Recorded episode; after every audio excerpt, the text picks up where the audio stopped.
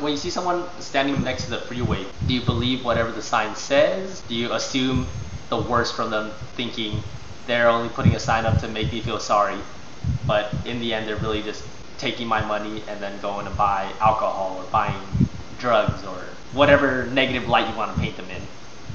Or they're standing here because of after they went to war, go and fight for their country, and now they come back and the government doesn't want to help them resettle back into civilian life, fought for their country, and now they're just here rotting in their country, so to speak. I see them as they appear, neither too positive nor too negative. I see if they see a sign that wants a cheeseburger, then maybe just as someone who needs some spare change, that by giving money they'll help them much at all. As most of these people are degenerates who wouldn't use the money other than for degenerate purposes. and usually they are lying. They look like it. It just looks like they want to drink or a cheeseburger. If You want to help them get a cheeseburger, just so that might they might satisfy their next things. Don't really look much beyond that in any moral aspect of whether giving money like that is condoning this sort of behavior among people like that it's just a matter of trust, and I guess it's up to you if you want to give a trade. if they instead use that money to go buy another shot of heroin or bottle of beer, whatever. In the end, a matter of giving advice, I would just say don't think too hard about it. You're giving something to someone. How they decide to use it is up to them. But I guess you could also say that you're encouraging their bad habits if you don't give guidance along with support, right? If all you give is support, they could just use that for more degradation of themselves or by but, giving them the money, you're encouraging them to continue to stand next to the freeway yeah, and keep begging. If they want to like make a living off of that, then in its own right, it's not an easy job. It's a form of making a living. Standing on the highway for like 12 hours isn't exactly easy either. I don't know if I'd be able to not do anything at all for 12 hours, or, or not 12, but like maybe 8 or 9 hours standing there holding a sign. If anything, they need to at least build up a really thick skin so that they don't start loathing themselves.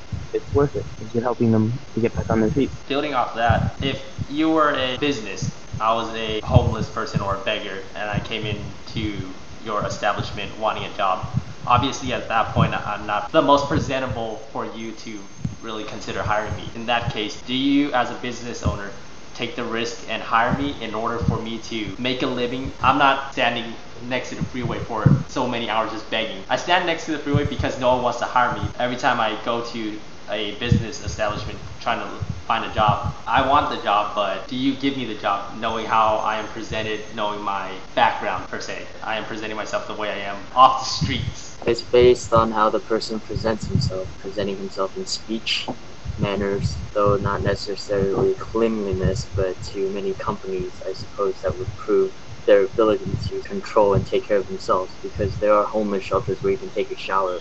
You don't have to necessarily be unclean when you're homeless.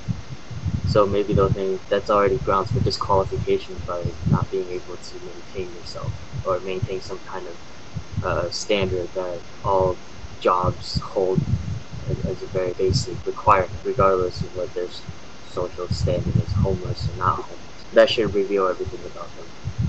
A lot of the war veterans tend to be the ones that are on the side of the freeway because they go and fight for their country and then they're promised by the government once they come back they'll be rehabilitated into back into society. I can't quite trust those people because maybe the government won't give you money if you do nothing, but if you go to school then they'll give you pension, tuition money.